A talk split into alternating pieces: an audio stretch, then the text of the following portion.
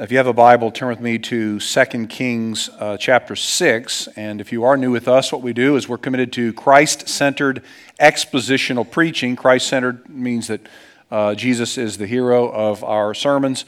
And expositional means it just comes from the word to exposit, means to explain. And so we work our way through sections of the Bible, uh, explaining the text in its context and then listening again to hear what God will say to us. Uh, the other night I was up late reading, and uh, it was around midnight. It was very quiet in our house, and everybody else had gone to sleep, uh, at least as far as I knew. And I was getting ready to go to bed, and so I saw some boxes on the on our counter. I took some boxes out to the garage and I put them in the recycling bin. And as I was coming back in the house from the garage, I opened the door, I stepped inside, out jumped my 20 year old daughter screaming loudly, Dad, uh, trying to scare me, which she did scare me. She nearly gave me a heart attack. Um, it was a good thing, actually, that I had just recently gone to the bathroom. We would have had a mess on our hands. Um, but it worked. I mean, it really worked. She got me, she pretty good. And, and uh, in, in, in, all fairness, I do this to her as well. So it's not her own, just her own uh, sort of habit. Um, but the worst thing about that is, over the next couple of days, every time I left a room and re entered, I had to peek around the corner to make sure that uh, she wasn't lurching, uh, ready to, uh, to pounce on me. Uh, well, imagine if you had to live life with the constant fear that you could at any moment be overtaken. Imagine if you lived in a country where the surrounding nations were at any moment ready to pounce and they didn't, didn't just want to scare you, they wanted to kill you and enslave you. Of course, not hard for us to imagine, isn't it? This is what some folks are going through, even in places uh, in our world today. Uh, well, here we are. We're continuing our series through uh, Second Kings. And by the way, First and Second Kings was originally just one book called the Book of Kings, which appeared in, well, the Hebrew Bible, what we call the Old Testament. And what it did is, is it detailed the accounts, the exploits, the, the victories and successes of the kings of Israel and Judah. Some of those were glorious victories and some were uh, spectacular defeats. Um, and in the passage we're in this morning in 2 Kings 6, we're going to be see, we see this ongoing struggle between the nation of Israel and the nation of Syria, also known as Aram. Uh, now, Israel and Syria have had bad blood for a long time, many, many years, hundreds of years, uh, in fact, uh, going all the way back, at least in earnest, to when King David uh, smote the Syrians at the Valley of Salt. And, and from that point, you've had this really bad history, and you've had a war that's been raging for many, many years. Well, when we get to 2 Kings 6, Israel and Syria are in the middle of a, a battle that has been flaring up over the years, and in fact has been raging for decades. So, at any moment during this 60 plus year span, Israel knows that Syria could attack and overwhelm them with their military might. So we're looking at this uh, situation here, and we're looking at the prophets Elijah and Elisha, seeing how they point us to Jesus. Um, but again, just keep in mind as we read the text here that there's this ongoing, decades long battle between Israel and Syria and it has caused a sort of situation in Israel where there's, there's a lot of consternation and angst. And as we look at this, we're going to see something about God actually that may surprise us uh, that, he, that God is actually sovereign over the senses, even over human senses. So, uh, 2 Kings, we're going to cover, uh, we'll start by looking at verse 8. We looked at verses 1 through 7 in a previous week. Here reads the word of the Lord. Once, when the king of Syria was war, uh, warring against Israel, he took counsel with his servants, saying, At such and such a place shall be my camp. But the man of God sent word to the king of Israel Beware that you do not pass this place, for the Syrians are going down there. And the king of Israel sent to the, uh, the place about which the man of God told him. Thus he, used, uh, thus he used to warn him, so that he saved himself there more than once or twice. So again, so Syria and Israel at war, They've been at war off and on for a long time. And uh, the king of Assyria, Ben Hadad II, he decides that he's going to make an attack against Israel. And he has determined the place, which he believes is a strategic location. And he tells his servants where he will make that attack. Now, let me just give you an idea of the landscape here. Let me show you a map. Um, so you can see Syria, which is in green. It's, well, it's actually a blue green, blue really, in the upper right. It was green on my slide. And so, upper right is, is Syria, also called Aram, of which the capital uh, is uh, Damascus. And then to, I guess, the southwest uh, is a darker color blue. That's the nation of Israel. And the capital of Israel is Samaria. And the dis- distance between the two capitals uh, again, Samaria and Damascus is about a little over 700 miles. So, if you were to make a plan, if you're going to plan to attack one of these uh, cities, you didn't do it overnight because you had hundreds of miles to traverse. And so, the king of Syria, Ben Hadad II, has put this strategy together. He's going to, he has identified the place where he will attack the people of Israel. And he tells his servants the place.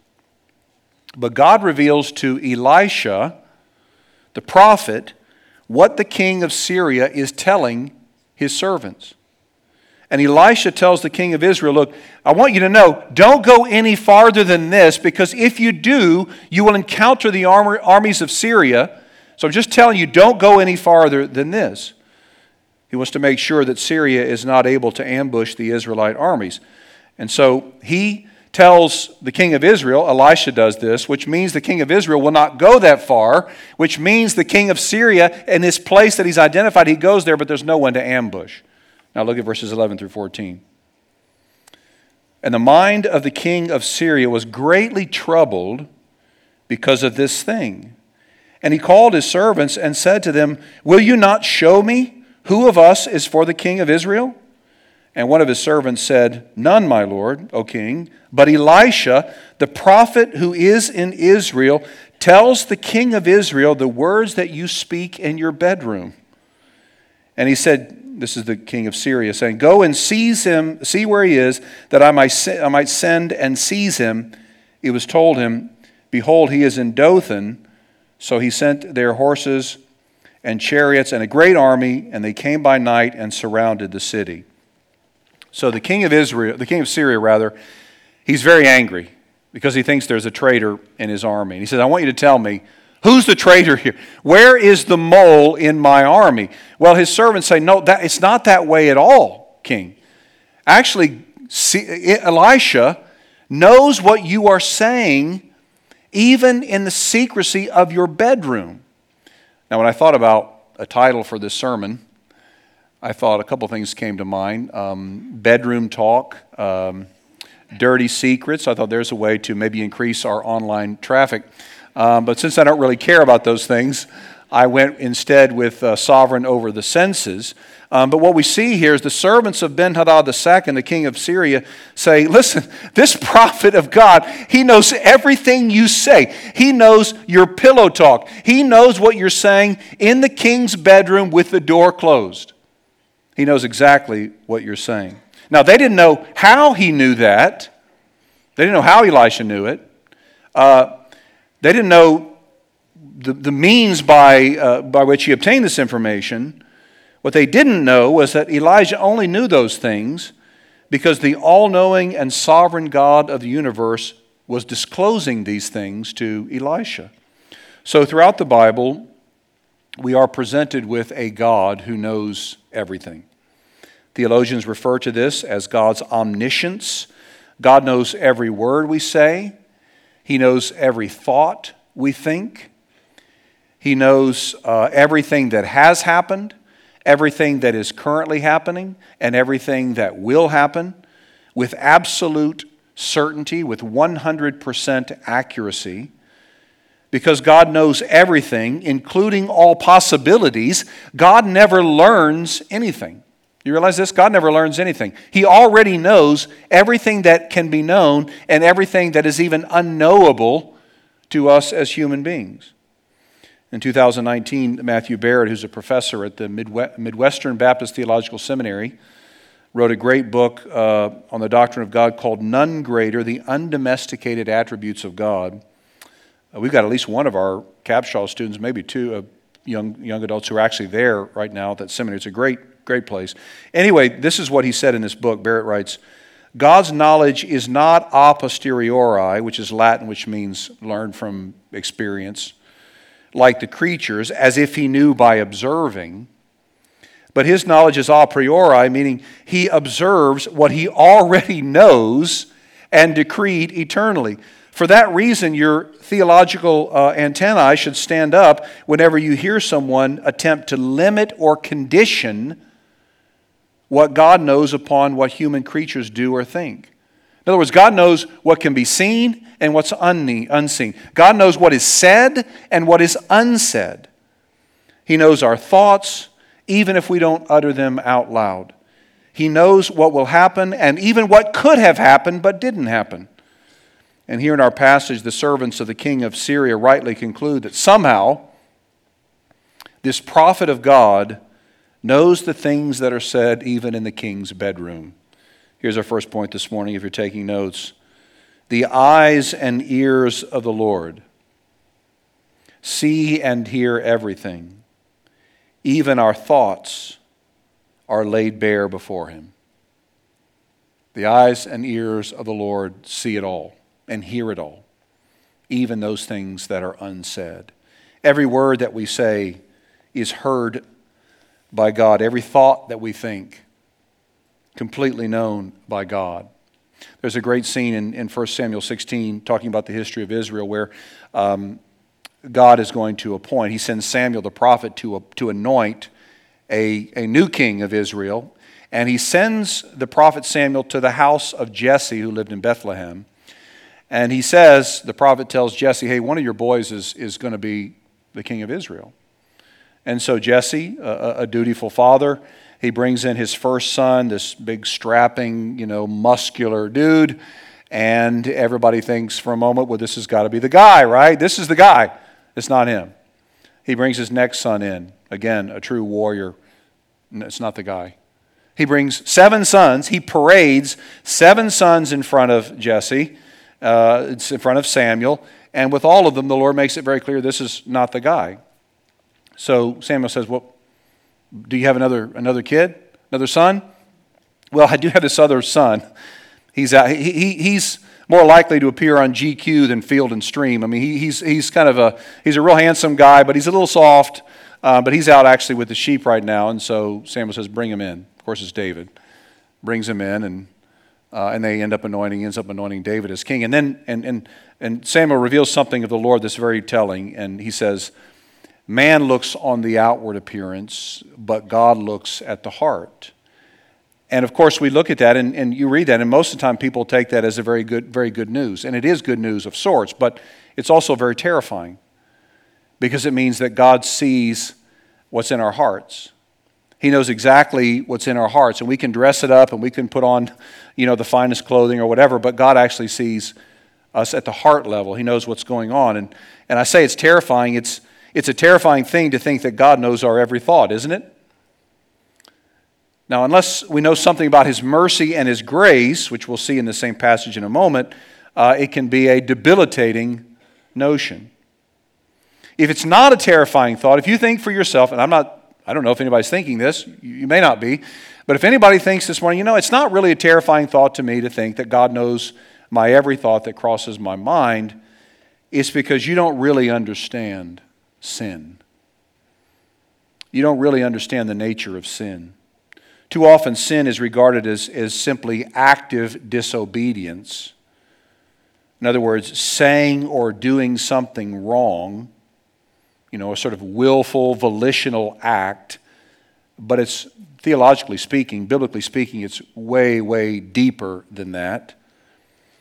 Theologian and counselor David Powlison writes this instinctive view of sin, that it's just kind of what we do on the surface, infects many Christians and almost all non Christians. It has a long legacy in the church under the label uh, Pelagianism, one of the oldest heresies. The Bible's view of sin certainly includes the high handed sins where evil approaches full volitional awareness, that is, we know exactly what we're doing at the moment. But sin also includes what we simply are and the perverse ways that we think, want, remember, and react. Most sin is invisible to the sinner because it is simply how the sinner works, how the sinner perceives, wants, and interprets things. So the reason we should be terrified that God knows our thoughts is because our thoughts are self centered, self seeking, self glorifying, and idolatrous, even when we don't fully realize the extent of it. It's why in every pre-marriage, every couple that I lead through pre-marriage counseling, I talk through the absolute necessity of being self-suspicious. We have to learn to be self suspicious. In other words, recognizing, being suspicious of ourselves, recognizing that, yeah, you know what? On the surface, maybe that didn't seem to be or didn't feel like it was passive aggressive. Maybe it didn't feel like it was spiteful. Maybe it didn't feel like it was self seeking, but the reality is it probably was. As my friend who's a worship pastor on the East Coast, he says to people, yeah, just, just yeah, tell me my junk, I, and, and I'll admit it because it's probably true. Tell me the way that you believe I've wronged you. You know, I probably have. It's being self suspicious, recognizing the very nature uh, of sin. But our self centered, idolatrous, and perverse thoughts need not condemn us, as we'll see in a minute. Now, look at verses 15 through 19. So, you got Syria, which is the armies encamped around Elisha. When the servant of the man of God rose early in the morning and went out, behold, an army with horses and chariots was all around the city. And the servant said, Alas, my master, what shall we do? This is Elisha speaking, verse 16. He said, Do not be afraid, for those who are with us are more than those who are with them. Then Elisha prayed and said, O Lord, please open his eyes that he may see. So the Lord opened the eyes of the young man, and he saw, and behold, the mountain was full of horses and chariots of fire around Elisha. And when the Syrians came down against him, Elisha prayed to the Lord and said, Please strike the people with blindness. So he struck them with blindness in accordance with the prayer of Elisha. And Elisha said to them, This is not the way, and this is not the city. Follow me, and I will bring you to the man whom you seek. And he led them to Samaria. So, again, if we can, we can envision this, the armies of Syria have surrounded, I mean, armies, soldiers, chariots, warriors have surrounded Elisha, and they want to take him in and they want to have him seized and beheaded. So they, they have, you know, ill motives here. And the servant of Elisha, which is pr- probably still Gehazi, we have no indication it's a different servant at this point. He gets up in the morning, you know, kind of opens the blinds, as it were, and he looks out and he sees this great army with all the horses and chariots and warriors. And of course, he's numb with fear. I mean, absolutely terrified. But Elisha says to him, There are more with us than there are with them. And I'm sure Gehazi thought, This guy has lost his mind. I'm looking right now, like I'm actually looking outside. How can you say there are more with us than there are with them? But then Elisha prays to the Lord, and the Lord opens Gehazi's eyes so that he can see the vast army of the Lord. Warriors on horses and, and chariots of fire surrounding the Syrians, even though the Syrians didn't realize it.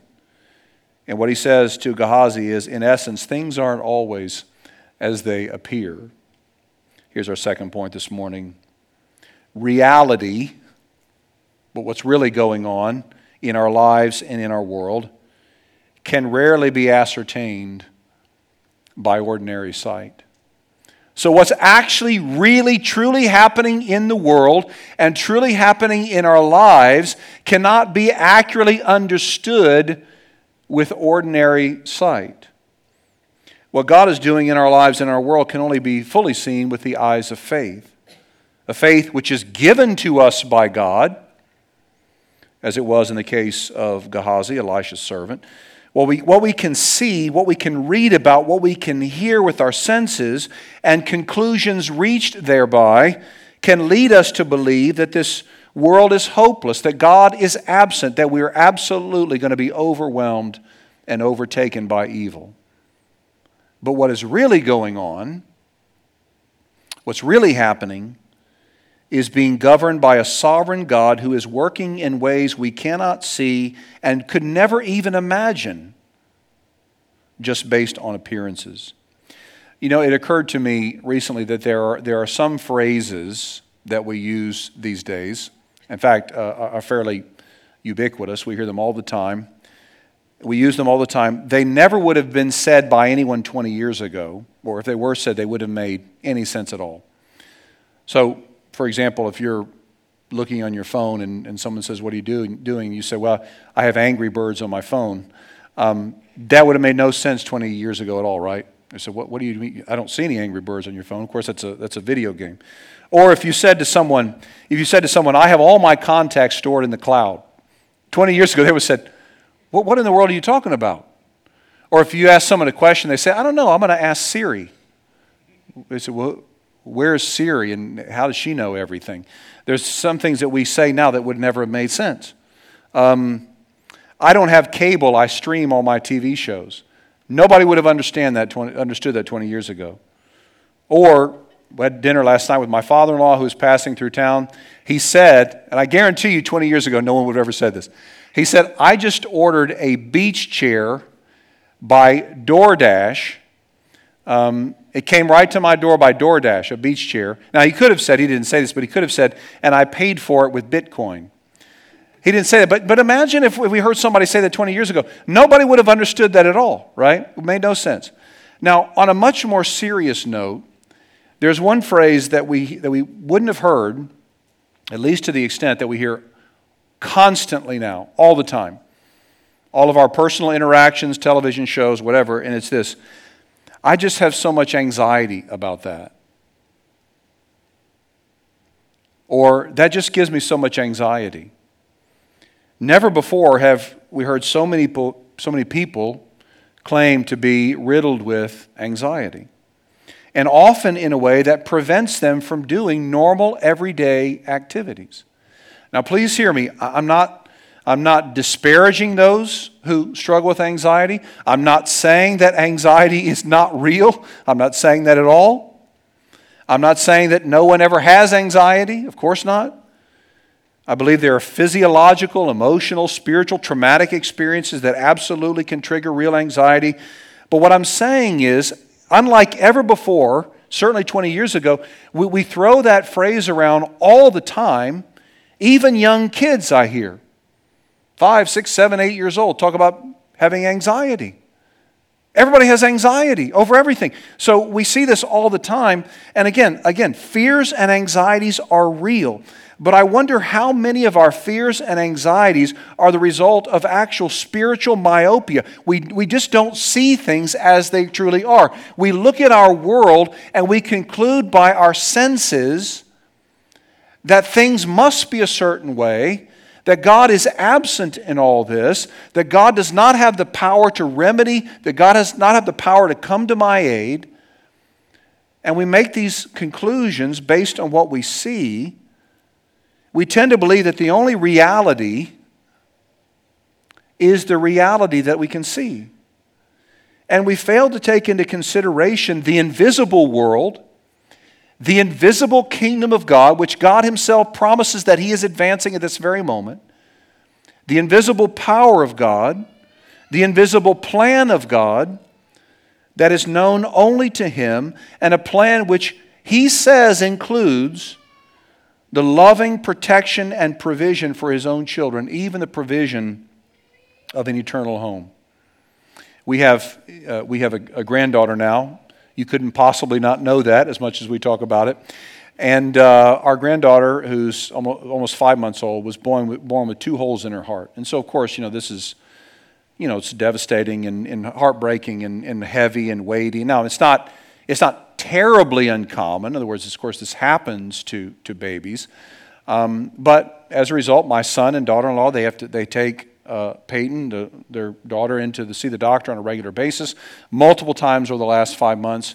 And by all appearances, you know, all the echogram and, and whatever, um, by all appearances, this is not going to heal on its own.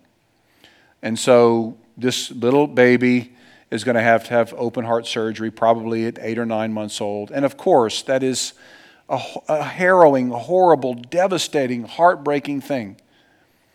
But if we were just looking at what we could see by way of imaging and so on, we might conclude this, I mean, this, this is no hope for this baby.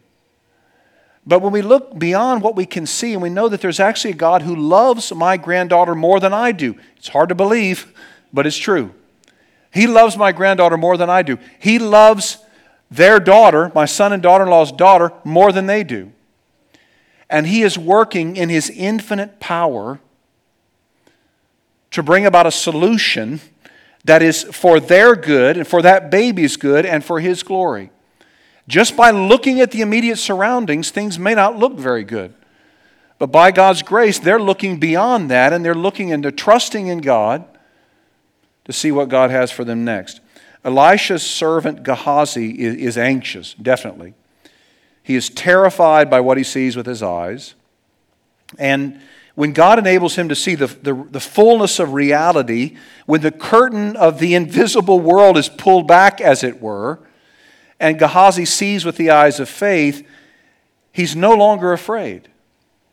His anxiety is gone because he becomes fully aware of God's powerful presence and God's care for him.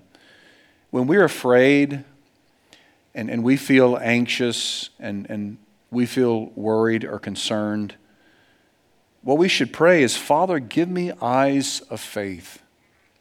Help me to see all that you have done and all that you are doing in my own life and in our world. Now, of course, God's not going to reveal this sort of exhaustive knowledge where we know everything. But God answers that prayer. And He allows us to see things with the eyes of faith beyond just the limited view of our senses.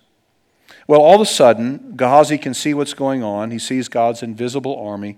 But the Syrians, they don't realize they're surrounded by an army. And so, just as God has given Gehazi the ability to see clearly, he now prevents the Syrian army from seeing. Um, by the way, the Hebrew word for blindness in verse 18, God struck them with blindness in accordance with the prayer of Elisha, is not the normal Hebrew word for, for used for blindness. The Old Testament written in Hebrew, the New Testament in Greek. And, and, and the normal word for blindness is not used here, but a kind of an unusual word that only appears twice in the, in the Hebrew scriptures, once here and once in Genesis 19. And it probably doesn't mean blindness in the sense that, you know, I can't see anything but total darkness. It, it tends to have a different meaning of, like, you know, have you ever looked into the sun and just brightly into the sun? And I know you're not supposed to do this, but, and then you kind of look away and there's that, you see the glare, you, oh, you, you're kind of fuzzy, you're dazed, you don't see right. That's kind of the gist of it. So they can't really see. They're, they're, probably not stumbling around in complete blindness, but they don't see. They don't see who's leading them. They had this big, uh, uh, blurry spot. And Elisha leads them all the way from Dothan to Samaria, which again is the capital of Israel. Dothan was 11 miles uh, from Samaria. So, and it had to, you had to go through the desert valley to get there. You, you know, there's only wasn't a whole bunch of options on how to get there. So Elisha leads the people who are vision impaired, not realizing but that they're being led by the same person that they want to kill, and he takes them uh, to Samaria. Now look at verses 20 through 23. As soon as they entered Samaria, Elisha said, O Lord, open the eyes of these men that they may see. So the Lord opened their eyes, and they saw, and behold, they were in the midst of Samaria. As soon as the king of Israel saw them, he said to Elisha, My father, shall I strike them down? Shall I strike them down? This is the king of Israel speaking to Elisha. Elisha answered, You shall not strike them down. Would you strike down those whom you have taken captive with your sword and with your bow? Set bread and water before them that they may eat and drink and go to their master. This is really, it's easy to overlook how incredible this is. So he prepared for them a feast, the king of Israel to the Syrian captives. And when they had eaten and drunk, he sent them away, and they went to their master. And the Syrians did not come again on raids into the land of Israel. So when Elisha arrives in Samaria with the men, he prays that God would restore their sight, and God does. Um, and immediately, upon seeing the Syrian army in his fortified city, the king of Israel sees an opportunity to pounce and to destroy. And so the king of Israel says to Elisha, My father, shall I strike them down? He asked them that twice. Shall I strike them down? Now, this is really, really odd for two reasons. One, the king of Israel refers to Elisha the prophet as my father. Now, if we understand something about kings and kingdoms in the ancient Near East, Kings wielded absolute authority. They were all powerful, humanly speaking. In fact, in some of the pagan surrounding lands, kings were actually worshiped as gods. And so, for the king to refer to Elisha as my father, this would have been so odd coming from the mouth of a king. Again, kings were to be feared, kings exercised authority. For the king of Israel to refer to Elisha as my father meant that the king had surrendered to Elisha his power and authority. Elisha was now, now the person of power here. So Elisha was the one in control. Now, the other odd thing, which certainly corresponds to this, is that the king asks Elisha for permission to attack his enemy. Ancient kings didn't ask for permission. They granted permission at times, but they never asked for permission. They did whatever pleased them. All of this makes it clear that the king had conferred upon Elisha his power and authority. And what does he do? What does Elisha say in answer to the king's question, Shall I strike them down? He says, No, don't strike them down. Would you strike down those whom you've taken captive? Now remember, these are people who were sent to seize and kill Elisha. These are people that want to see Elisha killed. This is very important to understanding this passage. These are people who want to see Elisha killed in a violent way. And yet, Elisha refuses to use the power and authority granted to him by the king to see the death of his enemies. Some of you, your minds are already processing. There was another man who was given great power and authority by a king. In fact, this man said, All authority on heaven and earth has been given to me. And that man, too, had the opportunity to see all of his enemies killed, to see them utterly destroyed. But he refused to exercise that power and authority to see his enemies killed. Like Elisha, that man's enemies wanted to see him die in a violent way. In fact, that man's enemies chanted in unison, Crucify him! Crucify him. But unlike Elisha, this man had the power to call down 10,000 angels to rescue him and to scorch the earth and to kill everyone who opposed him. But like Elisha, this man willingly surrendered. He set aside, he did not exercise, so to speak, the power that was his. Throughout the series, we've seen how Elisha is a forerunner of Jesus, and how Elisha, as he healed the sick, cleansed lepers, brought back the dead to life, is meant to point us to and help us understand the miracles and the ministry of Jesus. Well, here it's what Elisha doesn't do that points us to Jesus. Here's our final point this morning. By refusing to exercise the power available to him, Elisha points to the cross of Christ, where Jesus willingly died for his enemies. No one took his life, he gave it up. When the enemy, with the enemy eager to take his life, Elisha is asked by the king, Shall I strike them down? Elisha says, No, don't. And with those who were crying out for his death, jeering him, eager for him to die, we can imagine the angels of God asking the Lord Jesus, Shall I strike them down? And Jesus says, No. To the contrary, Jesus makes it clear this is, in fact, why I've come to die for my enemies. That sin that we talked about a few moments ago, that that rebellion against God that we're all guilty of, the perverse thoughts, the idolatrous ways, the self seeking, and so on, the selfish and perverse ways that we think, want, remember, and react, that sin condemns us and demands that we die. In fact, that sin demands that we spend all eternity apart from our Creator. That sin, every sin, renders us guilty before a holy God. And in order for the sin, that sin to be forgiven, a sacrifice had to be made. And it was a sacrifice that only a God man could make. The sacrifice had to be God so that the payment would be accepted, and the sacrifice had to be man in order for that person to represent us. Only Jesus could be our sacrifice.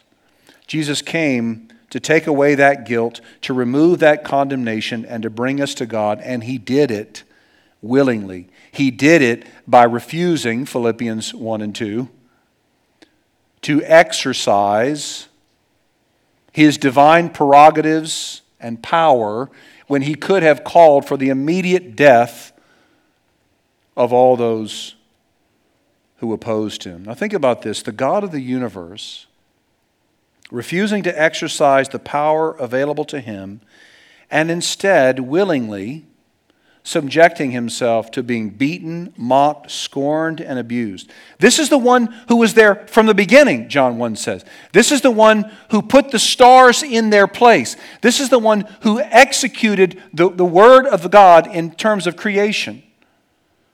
He subjected himself to a cruel death for our rebellion, for all the sins that we hate, but we keep on committing, for all the sins that we love but we try to keep in secret.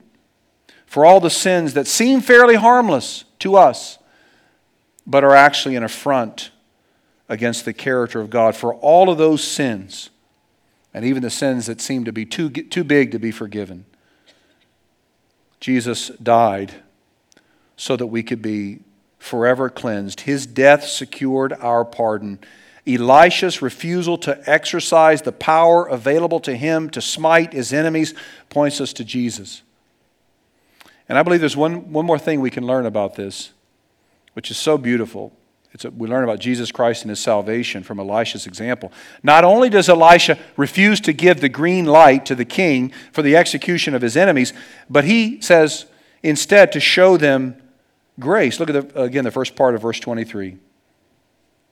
So he prepared for them a great feast. That's so good.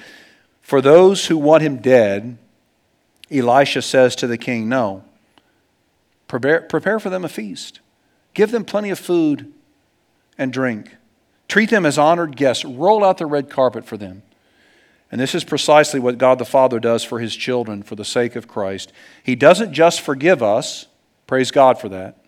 He doesn't just promise never again to remember our sins, praise God for that, but He celebrates us. He prepares a feast for us. Now, what, is, what does a feast symbolize in the Bible?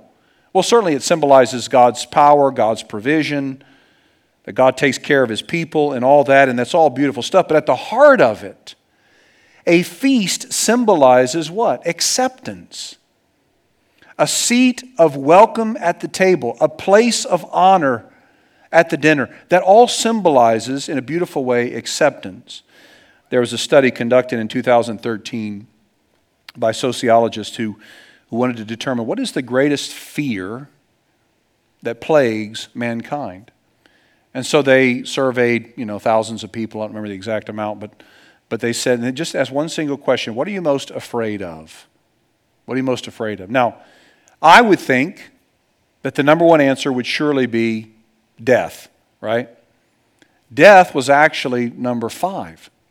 I think what, what four things could be more to be feared than, than that? The number one thing to be feared was public speaking, believe it or not. That was the number one thing in this survey. The number one thing that people thought about they were afraid of is to get up in front of a group of people and speak. Now, why would that be so terrifying? Well, it, it comes from a deeper fear, and that is the fear of judgment, right? The fear of being evaluated by a room full of people. The fear of having people, knowing that people ask, why does he look like that? Why does he talk like that? Why does he walk like that? What is he wearing? I'm a grown man who's been doing this for 21 years, and I still have mornings where I change shirts three times. True story. Uh, this is the one I would planned to wear all along, so in case you're wondering. But actually, I did change one time, didn't I? I did change once. Um, but there's this fear of, of being judged, right? There's a fear of being judged. Even greater than the fear of dying is the fear of being judged. I read the, the comments of a mom, a young mom recently who said, Deep down, I know that I should be perfect and I'm not. I feel it when someone comes into my house and there's a mess in every corner. I know it when my children misbehave in public and I just want to hide. I can tell it when that empty feeling rises after I've spoken in haste, said too much, raised my voice, spoken in anger.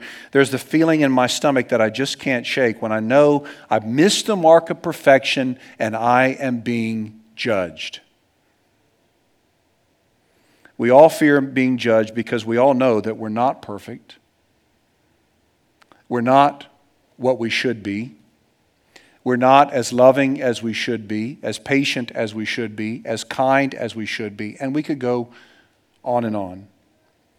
Well, on the cross, Jesus took on not only our sin and shame, but he took on himself the judgment that we deserve. He was judged for us. He suffered the condemnation that we are due. He took on the wrath of the Father